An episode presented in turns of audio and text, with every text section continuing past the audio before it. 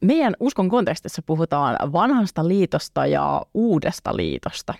Mitä liitto meinaa sulle? Tai mikä on joku semmoinen ensimmäinen ajatus, mikä tulee?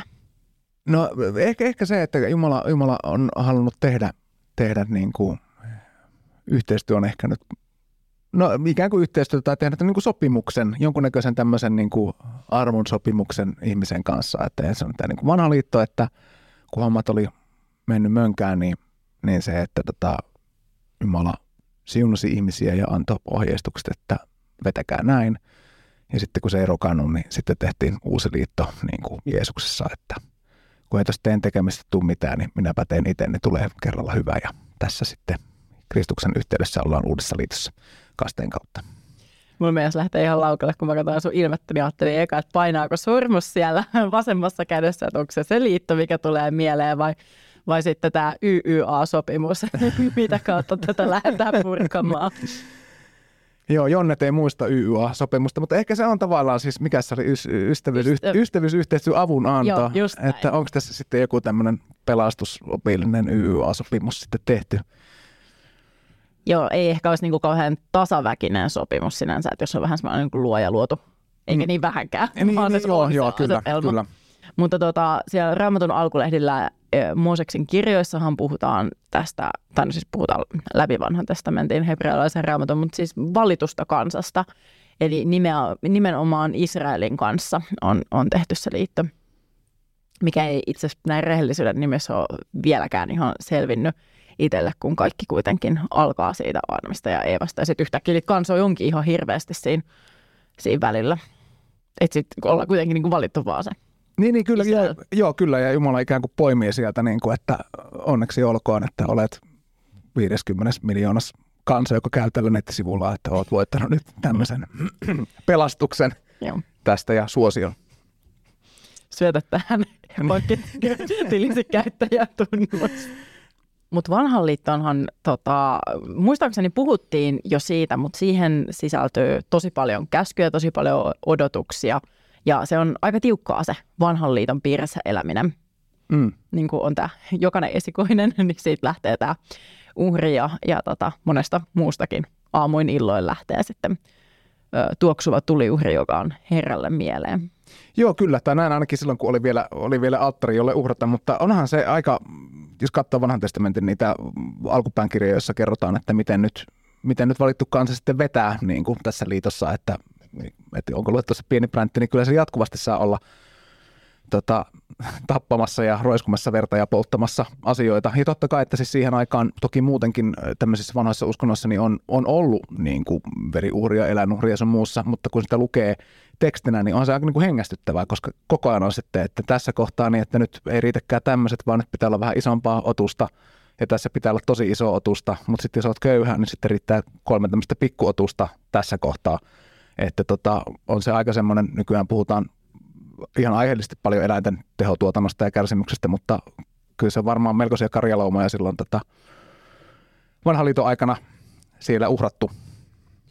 Ja se uhrien määrä varmaan indikoi sitä synnin suuruutta ja sitä, niin kuin mitä on ajateltu, että miten paljon tarvitsee tehdä työtä, jotta tämä synti niin kuin tasaantuu tai, tai tota, tulee sovitetuksi. Niin, onko se joku semmoinen niin kuin kuinka monta kiloa eläintä per niin kuin, sy- synti. No joo. Ja sitten nämä kuolemansynnit ja, ja tota, tietysti syntejähän on mm. erilaisia. Mm. Se yksi lammas ei, ei kata kaikkea. Joo, joo, ennen kuin sitten tulee tämä niin kuin, tota, ennalta, ennalta ilmoitettu Jumalan karitsa, jonka jälkeen sitten tota, ei tarvitse enää niin kuin muita elikoita tai muitakaan niin kuin uhrata. Karitsa, mikä tunnetaan esimerkiksi voideltuna Messiaana, Immanuelina. Rakkaalla lapsella on monta nimeä. Kyllä.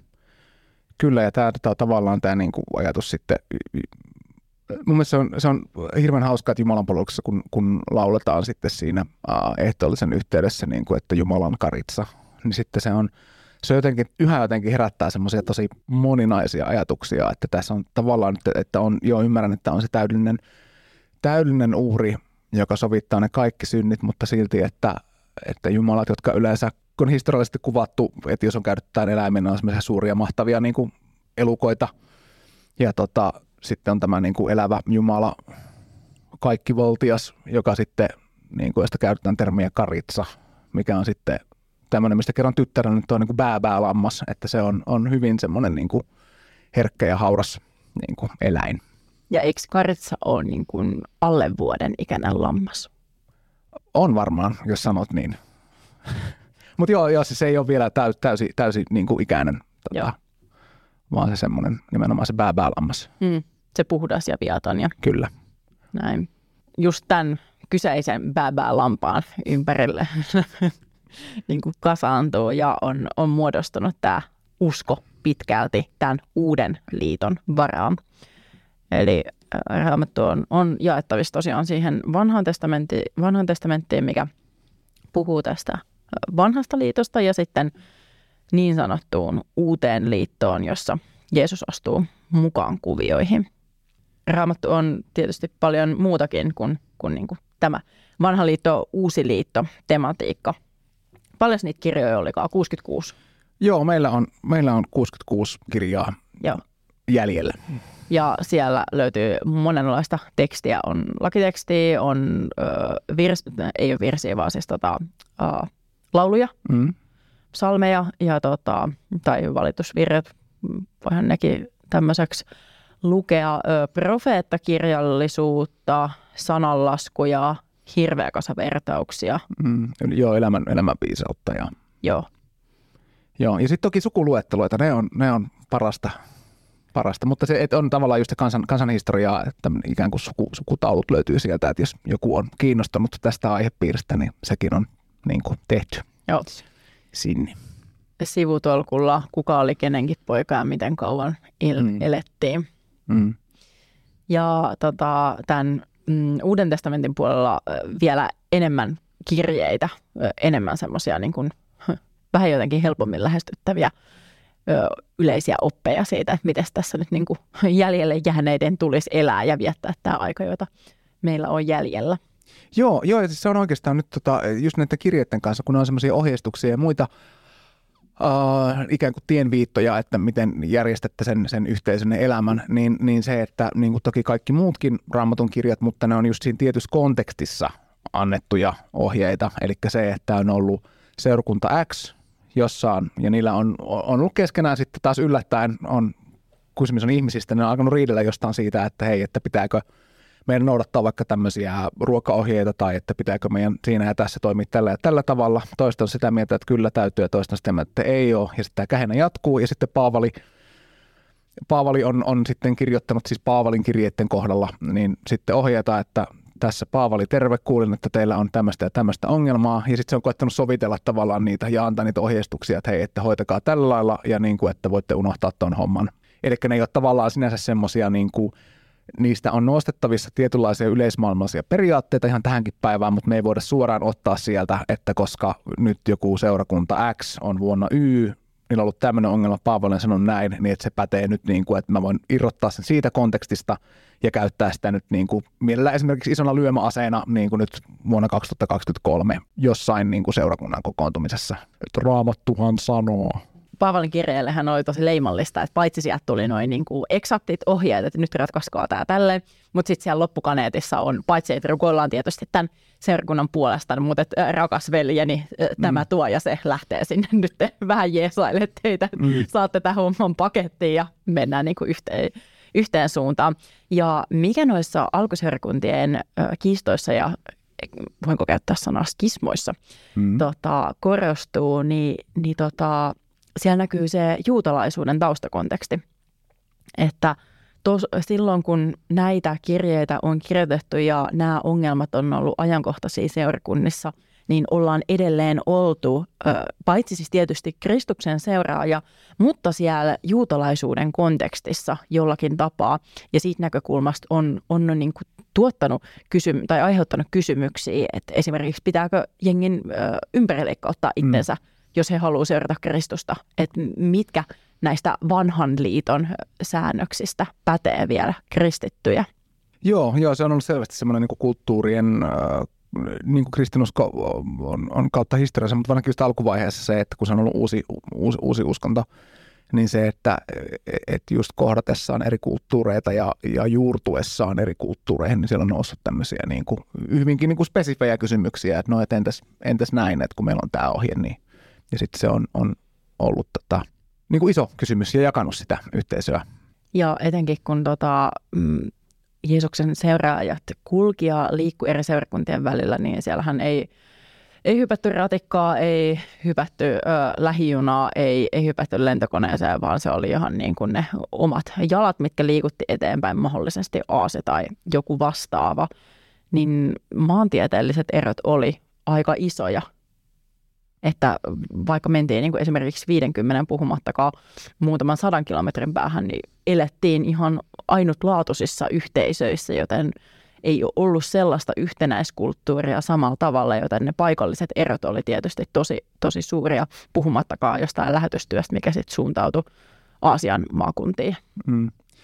Joo, joo, toi on ehkä se semmoinen, mikä on myös hyvä muistaa siinä, että nykyään on, on, on, kun meillä on vaikka raamattu, niin me voidaan sieltä sitten katsoa niin kuin nyt just jälkikäteen, millaisia kirjeitä ja muita on niin kuin lähetetty, mutta siellä se on ollut se, että, että jolla on saattanut olla jollain yhteisöllä yksi tai kaksi tekstiä ja sitten se suullinen perim, perimätieto, että vaikka joku apostoli, joka perusti tämän seurakunnan, niin että hän opetti näin ja näin, ja sitten just joku 200 kilsaa, 500 kilsaa, 1000 kilsaa jonnekin päin, niin siellä on niin kuin ollut pari eri tekstiä, ja sitten niin kuin se ikään kuin se apostolinen traditio, Eli tota, semmoista tekstikokonaisuutta, mikä ohjaisi sitä niin kuin elämää samalla tavalla kuin meillä on vaikka niin kuin nykyään raamatusta voidaan poimia juttuja, niin sitä ei niin kuin ollut.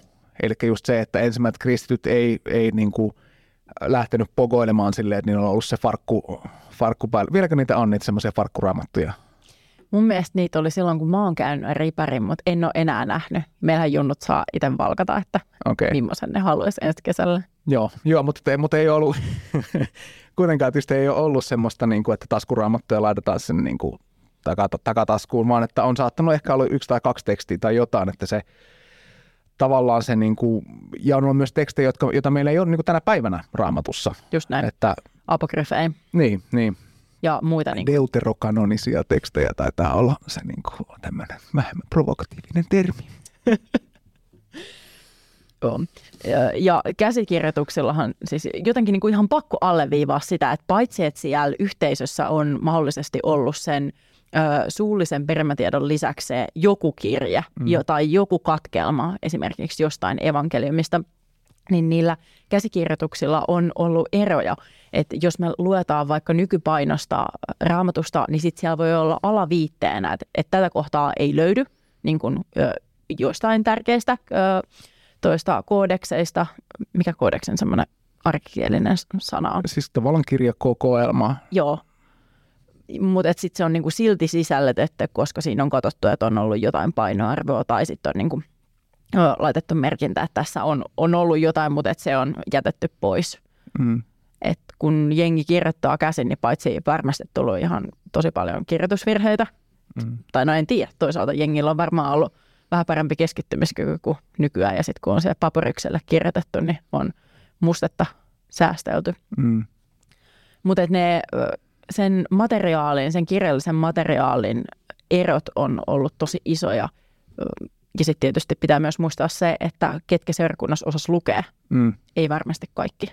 Ei, ei, ei, se on ollut myös tavallaan se, että mitä, mitä tämä niin kuin seurakunnan vanhimmat tai kaitsijat tai mitä he nyt on, on, onkaan sitten ollut, niin tota, mitä hän on niin kuin nostanut sieltä ja miten hän on korostanut, korostanut sitten sitä.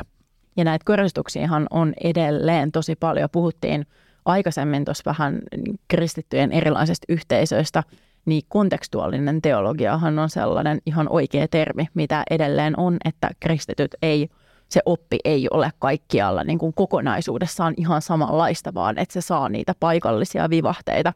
Ei, ei saisi tehdä tämmöisiä yleistyksiä, mutta esimerkiksi niin kuin Afrikassa on mm. kontekstuaalista teologiaa, mikä näkyy vaikka musiikissa tämmöiset nekrospirituaalit mm. on niin kuin ihan erilaista kuin meidän toisinnot Pohjanmaalta. Mm, niin kyllä, kyllä, joo. Joo, siis se on tavallaan kristinuskon ehkä leviämistä ja, ja sen semmoista niin kuin voimaa on, on äh, korostanut ja niin kuin mahdollistanut se, että et, koska Kristus on niin kuin tärkein juttu, niin sitten se, että et sen ympärillä niin on aika paljon tilaa kaikenlaisille niin kuin ilmaisu, ilmaisumuodoille. Ja onhan se hauskaa, tota, mäkin olen nähnyt jotain tämmöisiä niin kuin aasialaisten siis seurakuntien jotain niin kuin tansseja. Mm. Että sitten kun on, vietetään messua, niin sitten se jossain kohtaa onkin joku semmoinen aivan kryptinen polkka. Ja sitten kun miettii sitä, niin kuin, että kiva tuonne, kun lähtisi niin kuin, itse keski-ikäistyvä, keski-ikäistyvä itä-helsinkiläinen setä lähtisi pomppimaan, niin siitä tuntuisi hirveän vaikealta. Mutta et, ja se on, mut, niin, niin ehkä jotenkin se, että se, niin kauan kuin Kristus on keskiössä ja, ja, ja tietyt hommat menee niin kuin by the book, niin, niin se mahdollistaa sen ja sen pitääkin mahdollistaa, mahdollistua, tulla mahdollistetuksi. Hmm on mahdollista Kuitenkin ilmaista. erilaiset mahdollisuudet Kyllä. ovat rikkaus. Kyllä, aamen. Ja jos palataan sieltä tota, letkajenkasta vähän niin kuin lähemmäs, niin esimerkiksi sitä, että miten ylistetään, että onko se vaan mm. silleen hartaasti, että hyvällä fiiliksellä vai niin kuin ihan just kädet ilmaa ja nyt mennään. Mm. Ootko itse enemmän sille kädet ilmaa vai sille hartaasti? No siis en ole ihan sitä kädet ilmaa settiä, mutta et kyllä niin kuin mua puhuttelee enemmän just vaikka – tämmöinen tulkoon tie sinua mm. vastaan, kun vaikka se edessä reitti tuntematon aukeaa.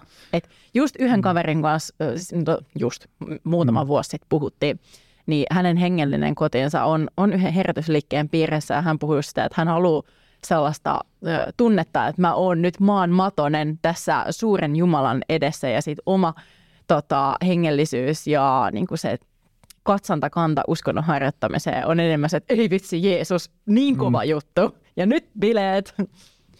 Joo, ja, toi on just, tuossa on puhuttu yhteisesti ja muista, mutta just on myös hienoa, että löytyy sitten semmoista, niin kuin, jotka iloitsee Kristuksessa ja sitten niitä, jotka haluavat itseä ruoskia ja kärsiä siellä tota, jossain niin kuin, tuhkassa kieriskellä ruoskimisesta. Nyt, nyt tulee se.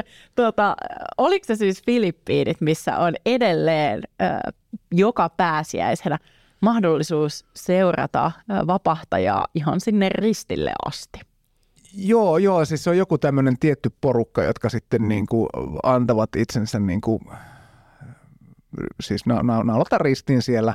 Ja sillä on, ole, sillä on, on nähdään, että sillä on jonkunnäköinen hengellinen, hengellinen tarkoitus ja, ja näin, että onko se, että tulevat osalliseksi tästä niin kuin Kristuksen kärsimyksestä tai näin, mutta siinä on ehkä nyt vähän se, että Kristus kärsi ristille just sen takia, että me, meidän ei tarvitse sinne asti mennä, että ei he nyt, niin kuin, ei he nyt kuoliaksasti siellä ole, mutta, mutta tavallaan jotenkin, että jos joudut työpaikalle sitten ilmoittamaan, että mulla on puolentoista viikossa aika, kun mulla on reijät käsissä ja jaloissa, kun oli, oli yksi semmoinen tota, e- erikoisempi messu tuossa, niin, tai että se näyttäytyy tästä kontekstista niin aika silleen niin kuin kummalliselta ja se, että ei sitä niin kuin ruumista oikeasti tarvitse, eikä ehkä pidä rääkätä tolla lailla. Niin, toi konteksti on, on tosi tärkeä, että just se meidän perinne, mistä me katsotaan, mutta ei tarvitse mennä kauhean kauas. Esimerkiksi ortodokseille Neitsyt Maria on tosi tärkeä ja jotenkin, ei nyt voi sanoa Neitsyt Marian seuraaminen, mutta et jollakin tavalla häneen samaistuminen voi antaa semmoista erityistä voimaa ja, ja tota, sisältöä siihen arkeen. Pitäisiköhän siitä raamatusta vielä? Joo, ehkä, ehkä ra- tästä niinku, joo, semmoista raamattua. Tota. Um, joo, siis sanoit, että just se kontekstuaalisuus ja muu on, on, että missä nyt sitten toisella tulkitaan, että ehkä täytyy itsensäkin sen ristille ripustaa ja toisella mietitään, että se riittää ihan se, että lauletaan sitä virtää, että voi kun minä on huono ja 13 säkeistä mennään jossain ö-mollissa. Raskainta doom-metallia, mitä Pohjolasta on ikinä tullut. Uh, niin on myös se, että koska sitä kirjoja on raamatussa on siis niin paljon ja se, että niitä voi tulkita just niin, niin eri tavoilla, niin se, että uh, vetoamalla niin kuin raamatun teksteihin, niin sä voit periaatteessa oikeuttaa lähestulkoon niin kuin mitä vaan. Et jos sä haluat pitää orjia, niin sä voit poimia raamatusta sen, niin kuin, että no, että raamattu sanoo, että se on ihan ok, että hankin sinäkin orja. Ja, tai sitten voi, että just vaikka, no yleensä jengin tappaminen on semmoinen, mihin, mitä on, on perusteltu raamatulla ihan siis läpi historian. Sitten voi toki niin kuin sortaa valitsemaasi ihmisryhmää, voit ottaa listasta jonkun ja löydät ihan varmasti perustelut siinä. Eli, eli tavallaan nimenomaan se, että, että just tämä niin kuin tekstien kontekstuaalisuus, mutta myös se, että mikä se on se, niin kuin se raamatun kirjakokoelmana tavallaan se läpileikkaava ajatus siinä. Eli siinä ei ole se, että mä otan nyt jakeen täältä ja sanon, että nyt seuraavaksi aion telottaa seuraavat ihmisryhmät ja sen jälkeen ristiinnaulita itseni, vaan nimenomaan että täytyisi nähdä se, se niin kuin kokonaistarina siinä. Eli se, että kaikki kertoo Kristuksesta ja Kristuksen äh, sovitustyöstä ja Jumalan rakkaudesta niin kuin ihmisiä, ihmisiä kohtaan. Ja se, että raamatun tekstin, totta kai se, että se voi, voi ja sen tulee kertoa meille, että m- miten meidän kannattaa tätä niin kuin elämää niin kuin viettää, mutta se, että sen, sen äh, voiko viettää elämää, elää elämäänsä on nyt se ilmaisu, mitä ehkä hain. Joo. Mutta tota, se, että raamatun tekstin, että sen tietyllä tapaa raamatun tarkoitus on muuttaa ihmistä. Miten se tarkoittaa, että muuttaa ihmistä?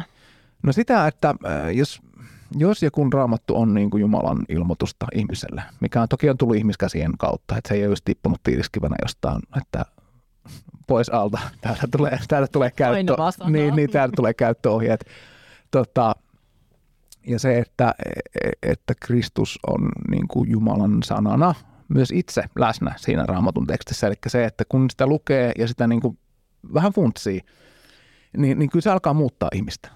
Ja siis se niin kuin sille, tavallaan se on ehkä pelottavaa raamatun lukemisessa on se, että kun, kun alkaa lukea sieltä niitä semmoisia asioita, niin kuin, mitkä oikeasti niin kuin koskettaa niin kuin itseensä, koskettaa niin kuin minua. Ne ei koske, koskekaan nyt jotain toista ihmistä. Tarkoitan sitä, että mä luen sitä, että no tämähän sanoo ihan selkeästi, että mun naapuri on täyspelle ja siksi aion polttaa hänet, koska hän on harhaoppinen noitanainen tai mitä ikinä. Vaan, vaan se, että tota, mä avaudun sille mahdollisuudelle, että tämä teksti voi puhutella mua ja mun elämää ja mun suuntautumista mun lähimmäiseen ja mun perheeseen ja niin kuin Jumalaan ja maailmaan niin kyllä mä näen, että se on niin kuin semmoista sitä ns. hyvää Jumalan työtä ja siihen, että miksi se on, on niin kuin, tai että mikä on yksi siis raamatun siis funktio. Mm. Ja toki se synnyttää sitten myös, että se synnyttää uskon, mikä johtaa pelastukseen ja se on, pelastus on hyvä asia. Siellä on paljon mukavampaa kuin siellä Weberin tasoilla. Joo, ja toi, mitä sanoit raamatusta tai siitä, että miten, miten se sitten alkaa muuttaa ihmistä, niin sehän suhtautuu tähän niin sanottu johonkin uskon elämän tuolimalliin, missä on ne, ne mm. neljä. Että on, on niin kuin ehtoollinen, sitten on seurakuntayhteys ja sitten on, on sana ja sitten, mikä oli? Rukous. Rukous. No, olisit kuiskanut vähän kovempaa, jos kuullut mikki. Joo. Joo, niin siellä niinku just se sana, että et tota, se on, on kyllä niinku, tai et, et kyllä, et jos sulla on niinku joku – tuoli, missä on se neljä jalkaa ja sitten sä otat sieltä yhden palikan pois, niin se on aika kiikkerää sitten se touhu. Mm. Puhumattakaan, että lähtisit ottaa sieltä sit useampaa, mm. useampaa pois. Mm, Raamattuhan luonteeltaan, jos katsoo sitä kokonaiskuvaa, niin siellä on paljon semmoista yleismaailmallista viisautta, mitä on myös muissa uskonnoissa. Mm. Ja Raamatun lukijalla ja etenkin tulkitsijalla, tulkitsijalla muille on ihan törkeän iso vastuu, koska kukaanhan ei ole omasta mielestään väärässä. Mm. Että sitten kun sä löydät sieltä sen, että noita naisen pitää palaa, niin, niin tota, siinä on ihan käsittämätön vastuu, että miten sä viestit tästä sun löydöksestä eteenpäin. Meillä on mm. historiassa ihan hirveästi kamalia esimerkkejä siitä, miten raamatun sanaa on, on käytetty väärin. Mm.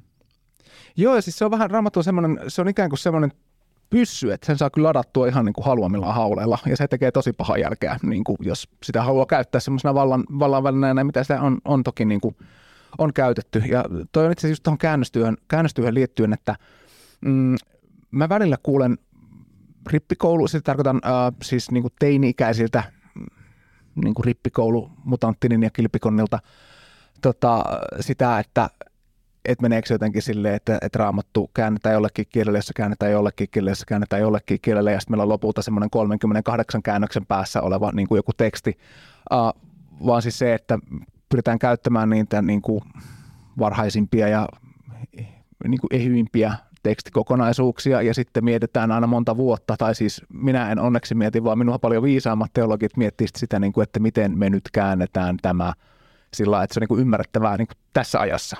Eli myös tavallaan se, se elää, se teksti elää niin kuin myös siinä ajassa. Ja kielen mukana. Kyllä. Joo. Miten kun se meidän kieli muuttuu ja sitten me tukeudutaan siihen kieleen, mikä on ollut semmoinen noin 2000 vuotta sitten. Mm. Esimerkiksi toi raamatun kreikkahan ei vastaa niin kuin nykykreikkaa. Mm. Joo, joo, siis se on tavallaan, että ne on, se on myös itse asiassa just ongelmallista, että ne on kirjoitettu semmoisella kielellä, jotka ei ole aktiivikäytössä niin kuin enää, että okei, no sitten myöhempien käännösten latina, mikä nyt ei ole enää alkukieli, mutta mikä on ollut siis liturgisessa käytössä, mutta sielläkin on, on, on tämmöisiä kaikenlaisia eroja. Että se, että, mi, että millä ter, mikä, millä latinankielisellä termillä nyt joku kreikan kielinen sana on, on käännetty ja sitten se on otettu sieltä niin liturgisessa käytössä jonnekin, niin se on, se on kauhean, kauhean hankalaa ja se, että koska ne käsitteet, että jos nyt puhutaan siitä, että on joku Jeesuksen pelastustyö ja on vaikka Jumalan rakkaus, ja rakkaushan nyt on tämmöinen aika yleis, niin kuin universaali käsite yleensä uskonnoissa ja ainakin sitten ihmis, ihmiselämässä, mutta se, että no mitä se on se rakkaus sitten, että onko se nyt tavallaan niin kuin sitä, että oi baby baby lemmin sua, mm. koska meillä on suomen kielessä, meillä on vaan tämä termin rakkaus, me ei enää käytetä tämmöisiä niin kuin lempi tai muita, muita sanoja, niin sitten taas kreikan kielessä, kun on useampia sanoja, mitkä tarkoittaa rakkautta, niin on niin kuin eri semmoiset pohjavireet siinä, mm. niin se, että miten me saadaan ne näkymään siinä käännöksessä, ja sitten jos me korostaa jotain toista tulkintaa, niin mehän silloin väkisin suljetaan se toinen niin kuin pois.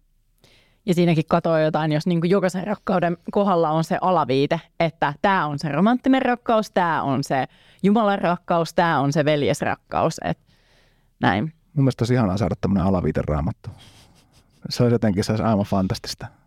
Mm. Mm, mutta joo, kyllä, kyllä olet ihan oikeassa siinä, että se, et, e, et myös semmoinen tasapainottelu siinä, että missä määrin se teksti on tarkkaa ja missä määrin se on niin kuin luettavaa. Mm. Niin, niin että sitten semmoinen tietynlainen luottamus täytyy olla siihen, että se ilmoitettu sana, tavallaan se ydin ei katoa siinä sitten sitä lukiessa ja kääntäessä. Näinpä. Ja sitten jos vielä hyvätään niin kuin hiivistelyssä taaksepäin, niin paitsi kieliteknisesti, niin miten ajan saatossa nämä raamattuun päätyneet tekstit on muodostunut. Että jos Jeesus syntyi silloin, no me ajatellaan nolla, mutta eikö se ollut siinä noin vuoden kolme paikkeilla. Joo. Öö, ristiinnaulittiin vähän päälle kolmekymppisenä, niin sittenhän Jeesuksen seuraajat odotti, että kohta se tulee takaisin, eikä niin lähdetty vielä kirjaamaan yhtään mitään.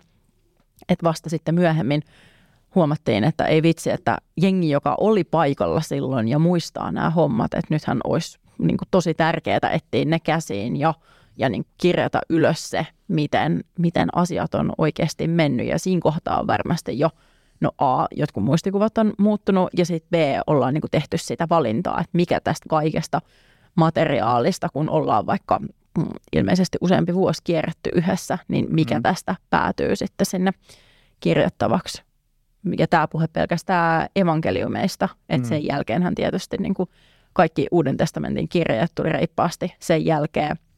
Viimeisimpänä se Johanneksen ilmestys noin, oliko se 94-96 mm. ajanlaskun jälkeen. Ja sitten toiseen suuntaan se ö, vanhan testamentin syntyhistoria, joka ö, ajoittuu niin kuin ihan käsittämättömän pitkän ajan sisälle. Että ensinnäkään, että milloin se on kirjattu vs. että mistä niin kuin suullisesta kontekstista, milloin ne, se suullinen perinne on, on niin kuin lähtenyt elämään. Mm.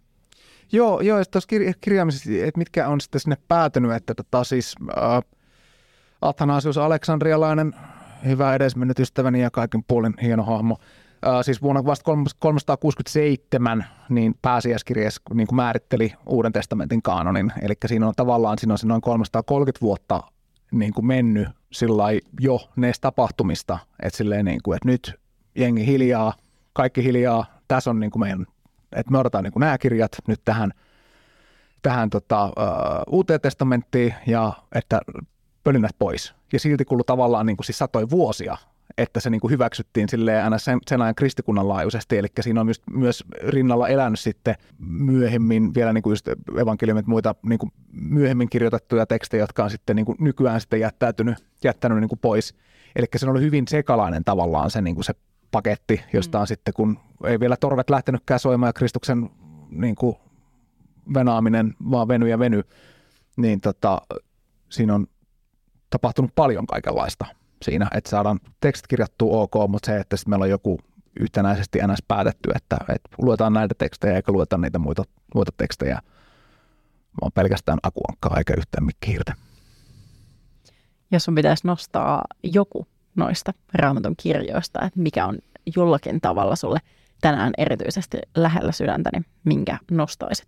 Vastaan, että laulujen laulu. Okei. Okay. Onko tähän joku peruste? No se on sen lisäksi, että sitä voi, sitten sieltä voi nostaa semmoisia tota, yksittäisiä jakeita, niin kuin just on todettu, että yksittäisiä jakeita ei pidä käyttää mm. niin kuin Irlannin kontekstista, mutta niitä voi, niitä voi sitten tota, vaikka kotona vaimolle leperellä, mutta siis sen lisäksi tavallaan mua itteni puhuttelee kauheasti siinä, niin kuin, mikä on taas jälkikäteen tekstin kirjoittamisen jälkeen ajateltu, että se kuvaa niin kuin ihmisen ja Kristuksen jotenkin semmoista niin kuin kaipuuta toistensa luokse, niin se on, se on hyvä. Lisäksi haluan kerrankin vastaa jolla on vanhan testamentin kirjalla tähän kysymykseen. Miten sulla? No kyllä mä nostaisin nyt tuon tota, Johanneksen evankeliumin. Mua on nyt tänä keväänä puhutellut sen ihmiskuva, tai miten Johanneksen evankeliumissa kuvataan Jeesusta niin inhimillisenä, tunteita, oikeiden ihmisten tunteita tuntevana ihmisenä, eikä vaan sitä kiltokuvaa ja oh, minä olen machomies ja menen paikkaan X ja siellä lyön harhaoppisia ja sitten menen toiseen paikkaan ja parannan sairaat, vaan että siellä on sitä niin kuin eletyn elämän tuskaa, niin se on puhutellut. Niin tuska kiinnostaa. tuska kiinnostaa.